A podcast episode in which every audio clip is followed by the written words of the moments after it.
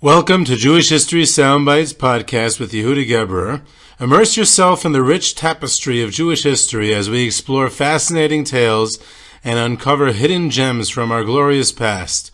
Brought to you by our proud sponsor, Cross River, a leader at the intersection of financial services and technology, committed to empowering the communities they serve. Cross River's steadfast support fuels our mission to preserve our heritage and foster a vibrant future for all. Contact Cross River through their website at crossriver.com. A date which will live in infamy.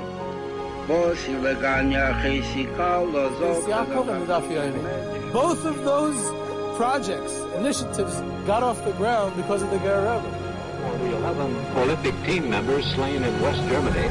The Olympic Games. Zugerecht waren Brüder in Amerika. Schon tausend Schabes at the Gitter. Out of the 24 who were killed were Americans who had come to learn in Hebron. I say one million Jewish children who were made to be cut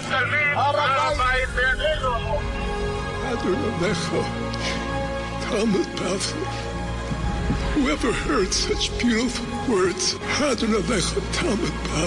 It is never too little, it is never too late, and it is never enough. Jewish History Soundbites, bringing alive the world of our glorious past.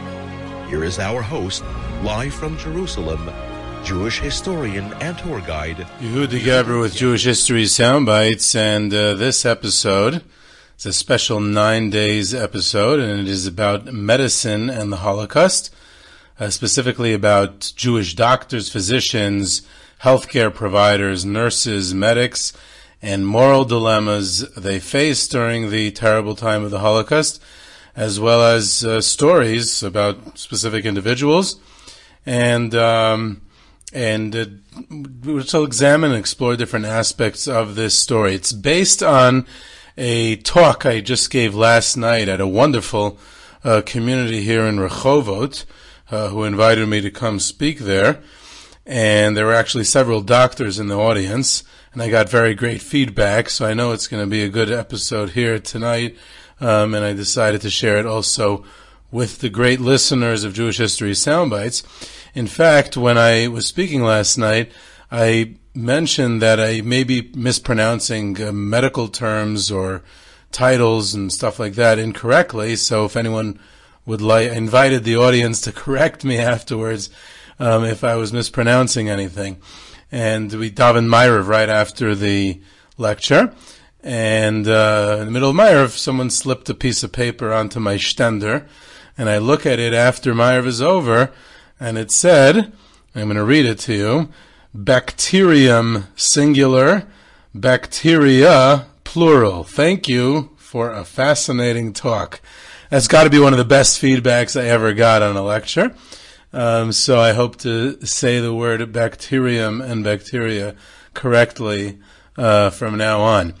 Um, the idea of this um, this uh, topic medicine and the Holocaust, it could be examined um, at a macro level, at a micro level. I'm going to focus more on the micro about specific individuals and stories and dilemmas they faced and grappling with dilemmas. I also will leave it as a struggle, as a dilemma, and I will not answer the questions that were raised uh, by some of these individuals about the morality of their actions. I think it would be too judgmental to go back and this, you know, sit back in our air conditioned rooms here 80 years later, far away um, from that time and place, and, you know, attempt to understand and pass judgment. I just want to present the stories as is, along with the moral dilemmas, and, uh, and try to uh, see what we can glean from it from a historical perspective.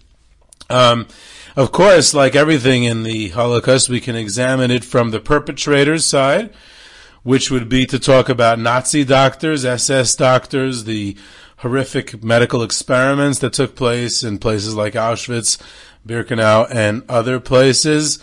uh, Stutthof, other many other many other places. That would be a fascinating story.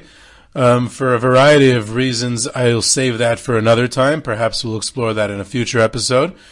We can also um, focus on bystanders, which is the majority of the world population during the years of the Holocaust.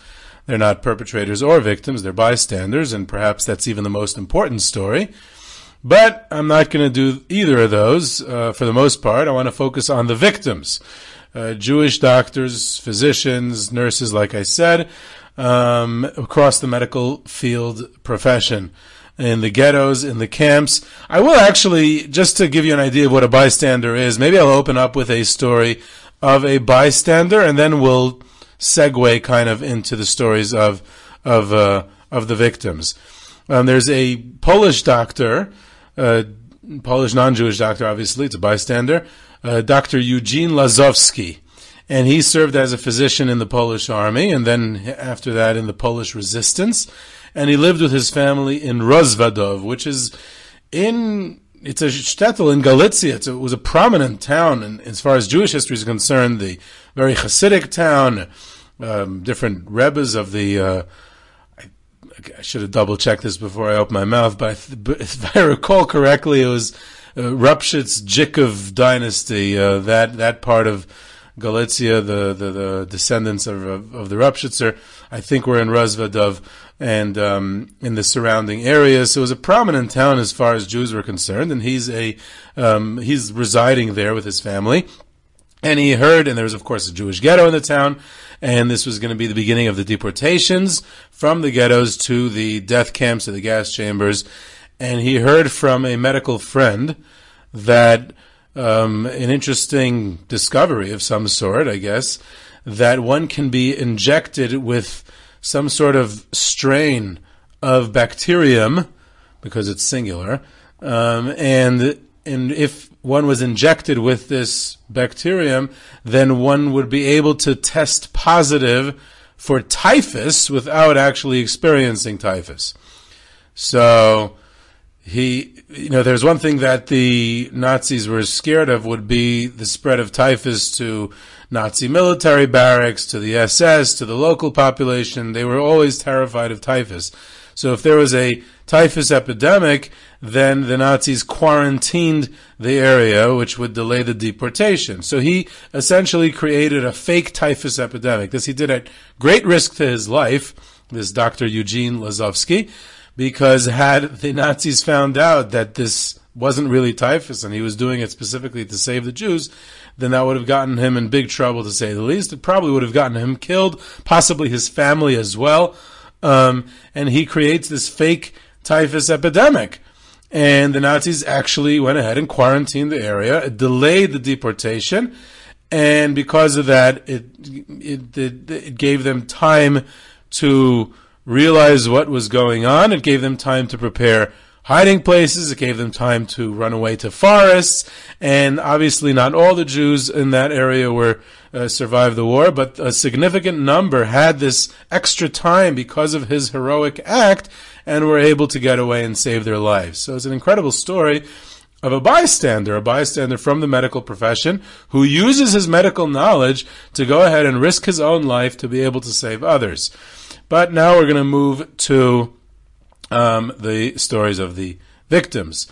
And I'll start, of course, like many stories are in the time of the Holocaust, in the Warsaw Ghetto. The Warsaw Ghetto um, is the largest, of course, has nearly half a million Jews at its peak, and they it's also the capital of Poland. There was the largest Jewish community in Europe before the war, so if we take a snapshot of Warsaw before the war, as far as the medical profession is concerned, it has the best Jewish doctors, it has many, many Jewish doctors.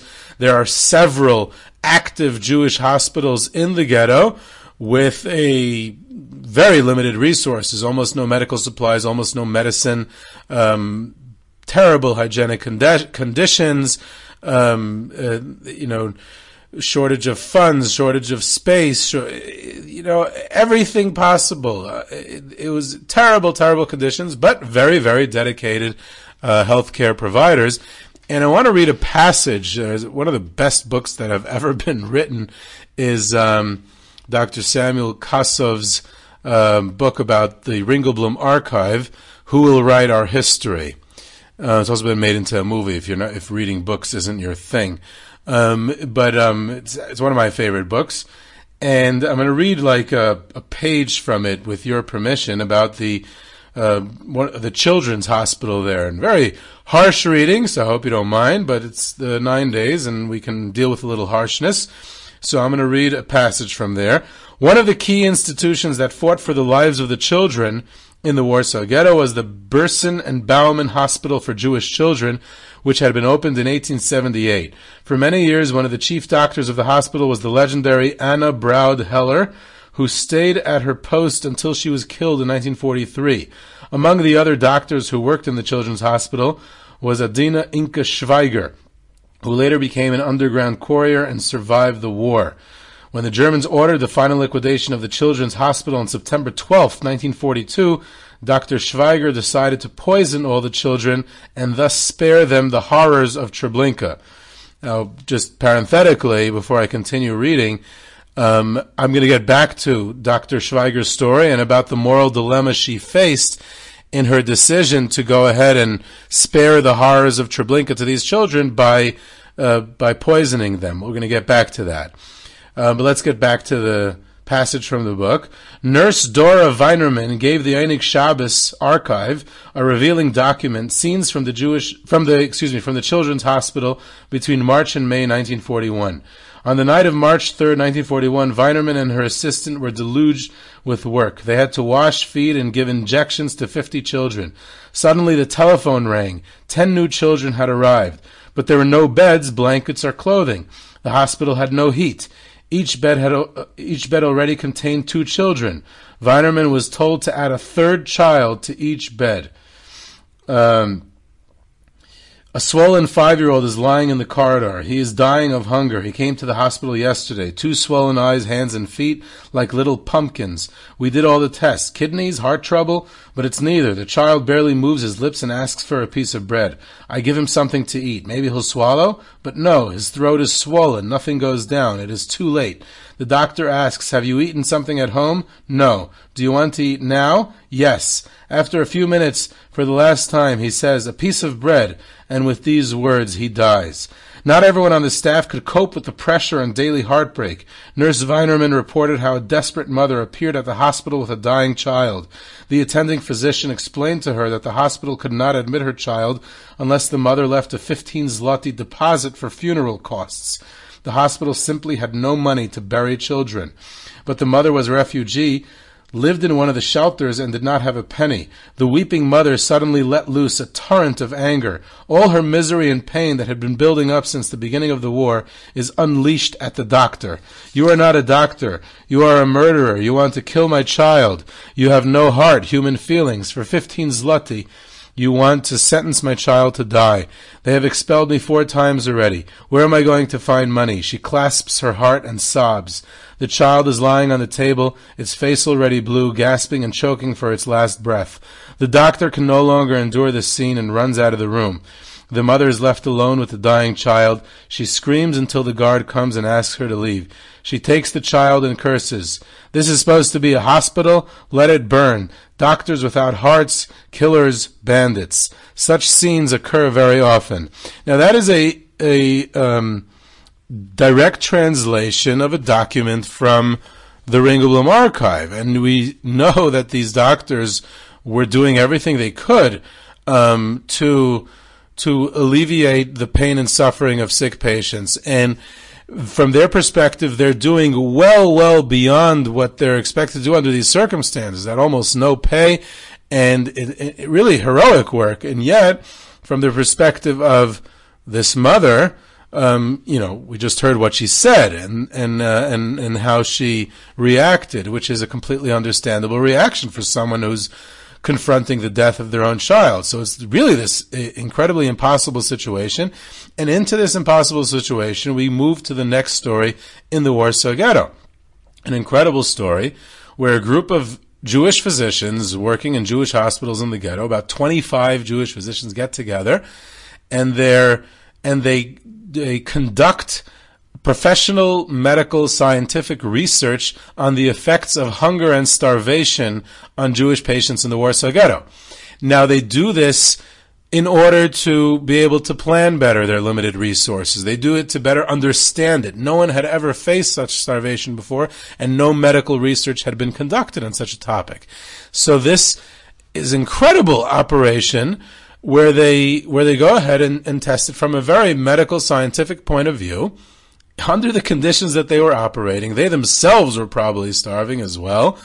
And you have to remember that nearly 100,000 Jews die in the Warsaw Ghetto from the conditions of the ghetto, just from the physical conditions, from the malnutrition, from disease, typhus, uh, the lack of hygiene, and and this is before Treblinka. This is before any gas chambers, before any deportations. So it's an awful, awful situation, and the doctor and these group, this group of physicians, is trying to professionally assess the effects of of starvation and hunger on patients to be able to better understand it, to be able to use it and, and, and use it to help people. Now they actually do this research. They write up their findings as if it were a paper to be submitted to a medical journal. And they eventually, at a later point, they actually smuggled out these papers, these scientific papers, and to a colleague of theirs who was a Polish doctor on the other side for safekeeping. Now, I don't know if even one of those doctors survived. I don't know. But those papers, so says this book anyway, um, were published in a medical journal after the war. In other words, it was real research. It was, it, it, it ended up being a, re- a real thing, which is an astounding thing that have, have taken place inside the conditions of the Warsaw Ghetto. Um, if we move from Warsaw to Vilna, we have a fascinating story of Dr. Marc Dvorzhetzki in the Vilna ghetto. He was a physician, served in the Polish army, and was captured as a prisoner of war. He escaped, um, and he made it back to Vilna. And in the Vilna ghetto, um, he and a team of Jewish doctors uh, did everything they could to provide health care under bad hygienic conditions and a dearth of medical supplies and medicines. And then later on, towards the end of the war, he's deported to a concentration camp in Estonia, um, along with the last remnant of the Vilna ghetto. And there he continues in even more difficult conditions. He's administering medical care in this concentration camp in Estonia after years in the Vilna ghetto in a desperate attempt to keep other prisoners alive. And he's obviously not being paid to do this.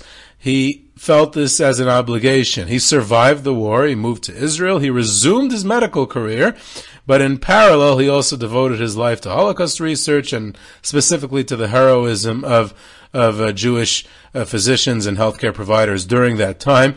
He also invested great efforts and succeeded actually in those efforts in establishing the first department and endowed chair for Holocaust research in the world. Um, he, he did it at Bar Ilan University after Hebrew University and Tel Aviv University turned him down. Both of those universities have Holocaust departments today, as well as many other universities around the world. But the first one was Bar Ilan because of Dr. Dvorzhetzki's uh, lobbying, and he was the head. Of, he served as head of the department. He also testified at the Eichmann trial. Um, um, interesting. He described in the in his testimony at the Eichmann trial, which is available, all the it's all you could look up look it up online. It's on YouTube. Uh, all the testimony from the Eichmann trial, but it's also a, a, a, moral dilemma that he described. Actually, nothing to do with him as a doctor, nothing to do with the medical profession. So it's not really related to this episode. But just once we're mentioning him, and it is a moral dilemma, he described that since he was a physician in the Vilna ghetto, so he had working papers, and on those working papers he was able to save a female and two children. So it was presumably his wife and two children. The problem was with him was that he had an elderly mother as well. So who, who should he save on his working papers? His mother or his wife? So he goes to his mother, this old Litvische traditional woman, and he asks her, who should I save, you or my wife? And this, and this, uh, this special, uh, holy woman, special, uh, you know, simple Litvish lady, uh, elderly woman, she says to her, to her son, Dr. Dvorzhetzki, she says to him, she quotes the pasuk in Parshas Bereshis, Al Kain Yazov Ish es aviv es imay v'davak be'ishtoi. When a person gets married, he leaves his parents' home and he he he becomes one with his wife. He's v'davak be'ishtoi. His his wife is is his life now. So he said, "This is your wife that God has chosen for you. You stay with her. Don't worry about me." And he goes ahead, and the hardest thing that he ever did was he listened to his mother, and his mother eventually, of course, gets killed in Ponar Forest outside of the Vilna ghetto and uh, he and his wife uh, survived uh, the war. I think, I believe his wife survived, as far as I remember. Double check that. Um, so, so that's an, again a moral dilemma. Um, but going back to the medical profession, and here we have healthcare providers who are not doctors. An incredible story from the Sobibor death camp. There's this um, inmate now. Sobibor is a death camp. There are no inmates essentially. There's no you know, it's, it's, it's just you come in gas chamber straight away. But the Nazis do keep several hundred prisoners there to run the gas chambers, to sort out the clothing and belongings of all the victims who come. That's the only people, Jews who live at Sobibor. The rest are just killed upon arrival. There's no selektia, there's no anything. It's a death camp. But, um, one of the few hundred, and of course there's a revolt. I spoke about that last year. Around this time of year, I devoted an entire episode to the escape from Sobibor. Um, so one of those who escaped during the revolt was someone who um, was an in, was an in, inmate at the Sobibor death camp. His name was Yassel. His last name is not given in the testimony that I saw, and he's appointed by the SS to be a medic um, for in Sobibor. Now, incredibly enough, they had this infirmary because these were skilled workers, so they had uh, the Nazis had limited patience with them um, to to uh, provide a very limited health care. Um, and uh, gave them a couple of days to recover if they were ill or had a cut or something like that. The Nazis never gave him enough bandages, barely any medicine. It was he was working under almost impossible conditions, and also usually they lasted there only a couple of days because the SS would lose patience and then and and and uh, not not allow someone to you know take his time in recovering. Um, so what's Yassel the medic supposed to do in a place like Sobibor, in a death camp, in the shadow of the gas chambers? And incredibly, ingenuity, he comes up with this system that he's going to save lives and he's going to keep people protected, even in a death camp like Sobibor. And what he did was, and he he goes ahead and reports this to SS Sergeant Karl Frenzel, his uh, his boss essentially, and he says to him he devised a index card system for the infirmary. When in, when a when a when when a sick Jewish inmate comes into the infirmary, he enters his name and date that he arrives on an index card, and this way it keeps track, it keeps a record of who he who comes in. So when there's roll call and someone's missing from roll call, and Frenzel calls Yassel and says, "Well, is this person missing because he's in the infirmary?" And Yassel says, "Yes, he's in the infirmary. He's sick." And Frenzel says, "Well, when did he come? Is he's probably hiding there for a couple of weeks? The lazy Jew." And Yassel the medic will pull out his index card and say, no, he actually just came in yesterday. So, you know, just relax, basically. Now, what was the, what was the genius of this guy? Um, he said that he would rip up the index cards on every third day. And he would write new ones as if they had just come in that day. This is an incredible, it's an amazing risk. He, he risked his life doing this every single time. Because if Frenzel or any other SS officer in Sobibor would have remembered that the person had been there for several days before, he would know that this guy is lying and had, you know, written a new card for him. So he did it at great, great risk. He testified himself that he kept a, a couple of, of prisoners who had frostbitten legs inside their warm barracks for the entire winter using this ripping up the cards every third day system. He kept um, inmates who had typhus for several weeks, sometimes months inside their barracks without the SS ever figuring it out. And this was an amazing heroism that he did to be able to keep uh, fellow Jews alive. Now we move to um, another few stories, three or four stories of courageous individuals. And what I like so much about these stories is that all three, all three or four, let me check my list here, I think it's four, are women. Jewish women who are also physicians, which wasn't that common at all both women physicians in the general society, especially Jewish women physicians before the war. So you're talking about individuals who already expressed some sort of independence in their trajectory of their careers. And here, during the Holocaust, they faced uh, also, you know, tremendous um, moral dilemmas and moral conviction in going ahead with what they wanted to do. The first one, and all, and all of them are from different countries, different stories, different angles, different ways of confronting these challenges, and they're quite interesting, these stories. So I'm going to go through, I think it's four of them here. Uh, the first one is quite famous. I think many people have read her book, uh, an amazing woman, Dr. Gisela Perl. Um, her book is, is, is, is very very famous and important book and uh, well read. Um, she grew up in a very religious Heimische home um, in Siget in uh, Transylvania, which was sometimes Hungary, sometimes Romania, depended on the day. But that's why we say it's in Transylvania. This way you don't have to explain whether it was in Hungary or Romania. Um, and Siget, Siget is, you know, a famous Hasidic town where the Satmar was born, where Elie Wiesel was born. A lot of famous people come from Siget. Maybe we'll do an episode on Siget one day, a very, very prominent historic town in Jewish history. And, um, and he um, and she grows up there and again in this very religious home and she expressed interest in going to medical school and becoming a physician and her father discouraged her from this uh, from this uh, career path because he feared it would weaken her religious observance, her religious, uh, you know, connection. Um, so he discouraged her, but finally he relented and she went to medical school and became a gynecologist.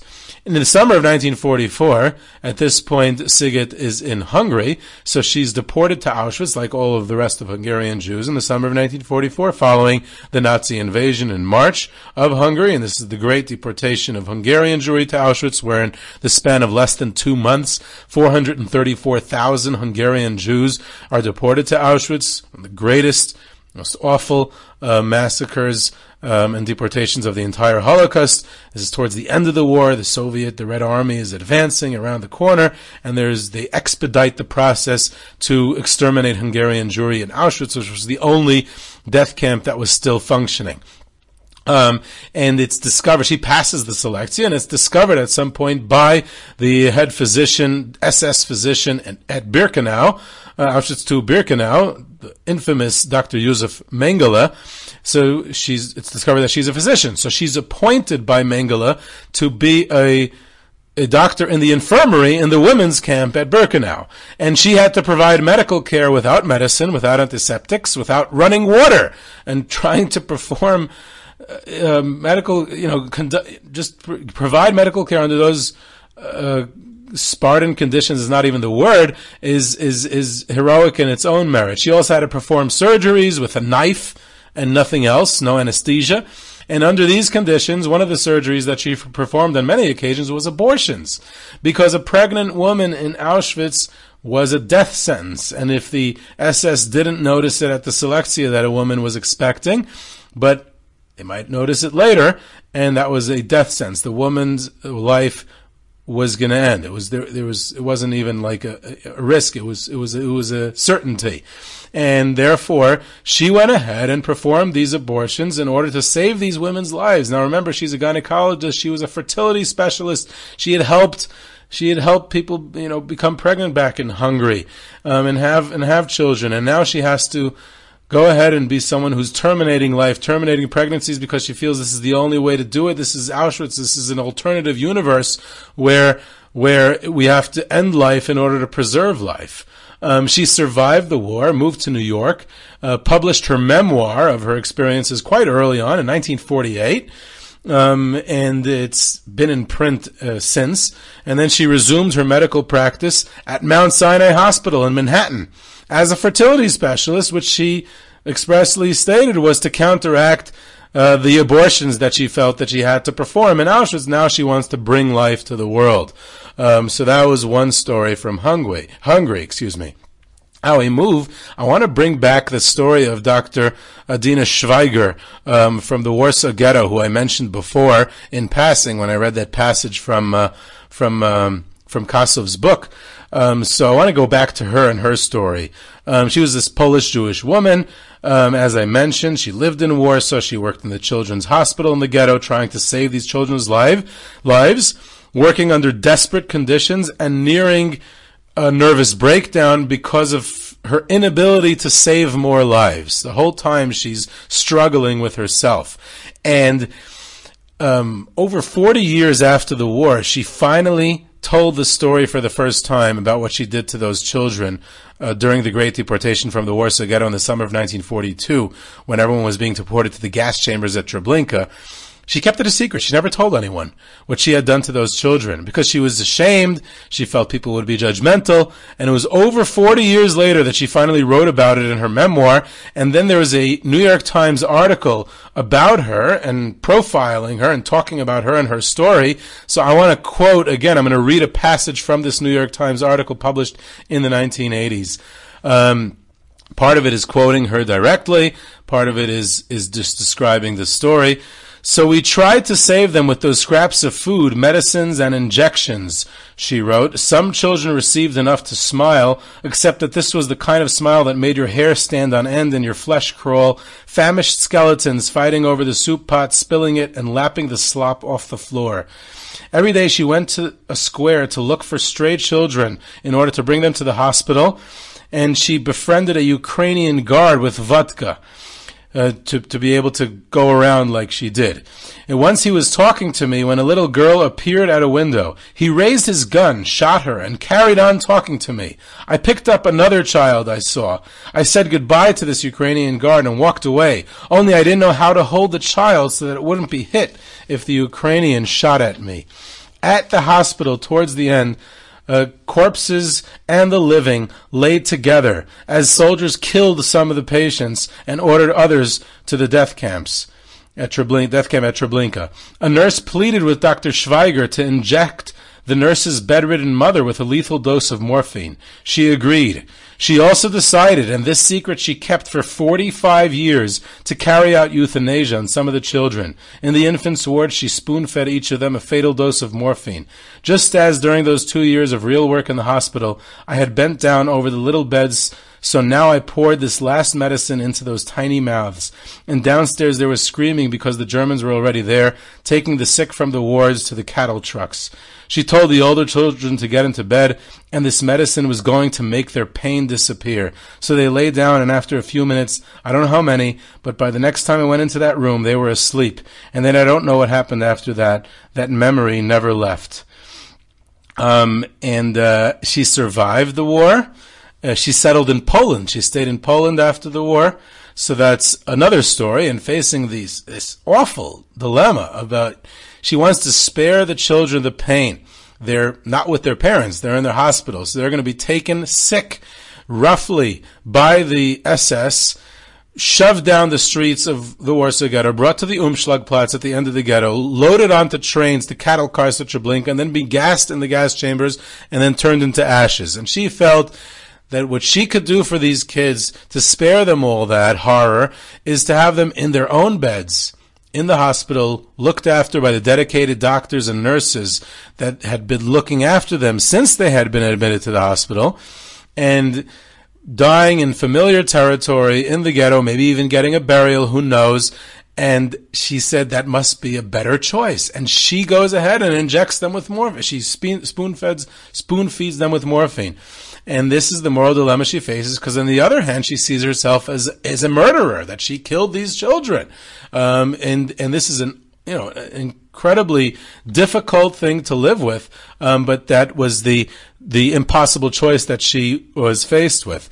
Another doctor, third Jewish woman doctor, uh, from a different country, Dr. Lucie Adelsberger, a German Jewish doctor. She pre-war she practiced pediatrics, uh, pediatrics and internal medicine. She specialized in immunology. When the Nazis rose to power in 1933 in Germany, this is way before the war, this is when Hitler rises to power in January 1933, and German Jews start to suffer from the uh, legislation of the Nazi regime and the discrimination and and all these the the terrible uh, progression throughout the 1930s that German Jews experienced even before the war begins later on. Um, so she's fired um, because she's Jewish doctor. She can't serve as a physician in a hospital or a clinic. And then she's stripped of her medical license in 1938 because she's a Jew, so a Jew can't be a doctor altogether. In 1943, she's deported to Auschwitz, where she worked in the infirmary assisting typhus patients. She also, similar to Dr. Gisela Perl, performed abortions, and she obtained poison for this purpose.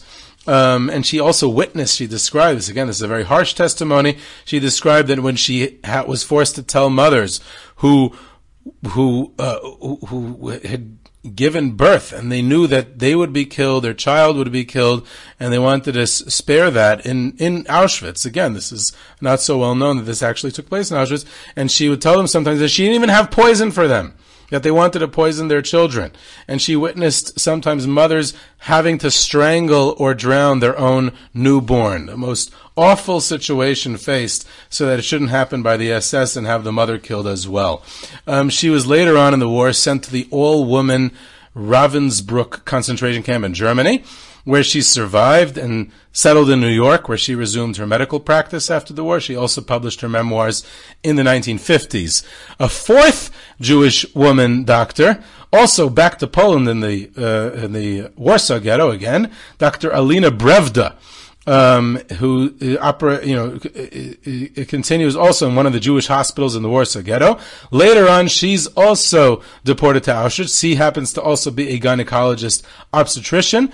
Now, in pre-war Warsaw, just have to tell you that it was not a very encouraging uh, environment for a medical specialist of her kind, as either a woman or as a Jew. In the, Pol- in the Polish medical profession pre-war, 1920s and 30s, it was a very, very male-dominated profession in the general society, and they were also somewhat anti-Semitic, um, and uh, therefore, as a Jew, so here she's a Jew and a woman, and she was a very strong and d- determined, independent, and uh, she persevered, and she worked in the hospital in the ghetto, and during the um, uprising, during the Warsaw Ghetto uprising, she was deported to Majdanek. And in Majdanek, in this concentration and death camp, she performs surgeries, fights typhus, smuggled in medical supplies. And one of the amazing things that she did in Majdanek was that a typhus patient that died in her infirmary, she would not report the death to the SS. Now, which was an amazing risk. I mean, if they would find out that she was keeping uh, a dead person not reported, she could get killed. Her staff could get killed. Who knows what the SS could do in their policies of collective punishment? And she goes ahead and does that. Why? Because if she doesn't report the death, then that typhus patient would receive one of those meager food rations that the SS distributed to all inmates. And she took that food that the dead person obviously didn't need and used it to give a double ration to a live typhus patient. And she did this all the time, keeping dead typhus uh, victims in her infirmary for as long as possible so they would continue to receive food rations so that she can share that with other patients. Uh, amazing. She was later transferred to Auschwitz. Um, she survived. She moved to London. She also resumed her career as an obstetrician and gynecologist. She also wrote a memoir, a memoir as well. And she, unlike the others, she also testified at Nazi uh, war criminal uh, trials. Um, now, I could go on and on and on. I mean, there's so many more doctors I could tell you about. Um, um, a whole long list here in, in, in my notes. Um, and maybe we can continue this at another time because there's uh, just tens and tens of stories of doctors and medic, not just doctors, nurses, medics, healthcare providers, even people who had nothing to do with the medical profession, but did some sort of help and healthcare for others and faced impossible situations. Um, but I think we'll leave it for now. So this was a bit of a harsh episode, hard to hear at times, but it's the nine days, and it's the time to confront some of the uh, uh, more tragic stories of our history, especially of our recent history. And uh, this was Yehuda Geberer with Jewish History Soundbites. You can reach me at yehuda at yehudageberer.com for questions, comments, sources, tours, trips, sponsorships, and lectures. You can subscribe to Jewish History Soundbites on your favorite podcast platform, and I hope you enjoyed.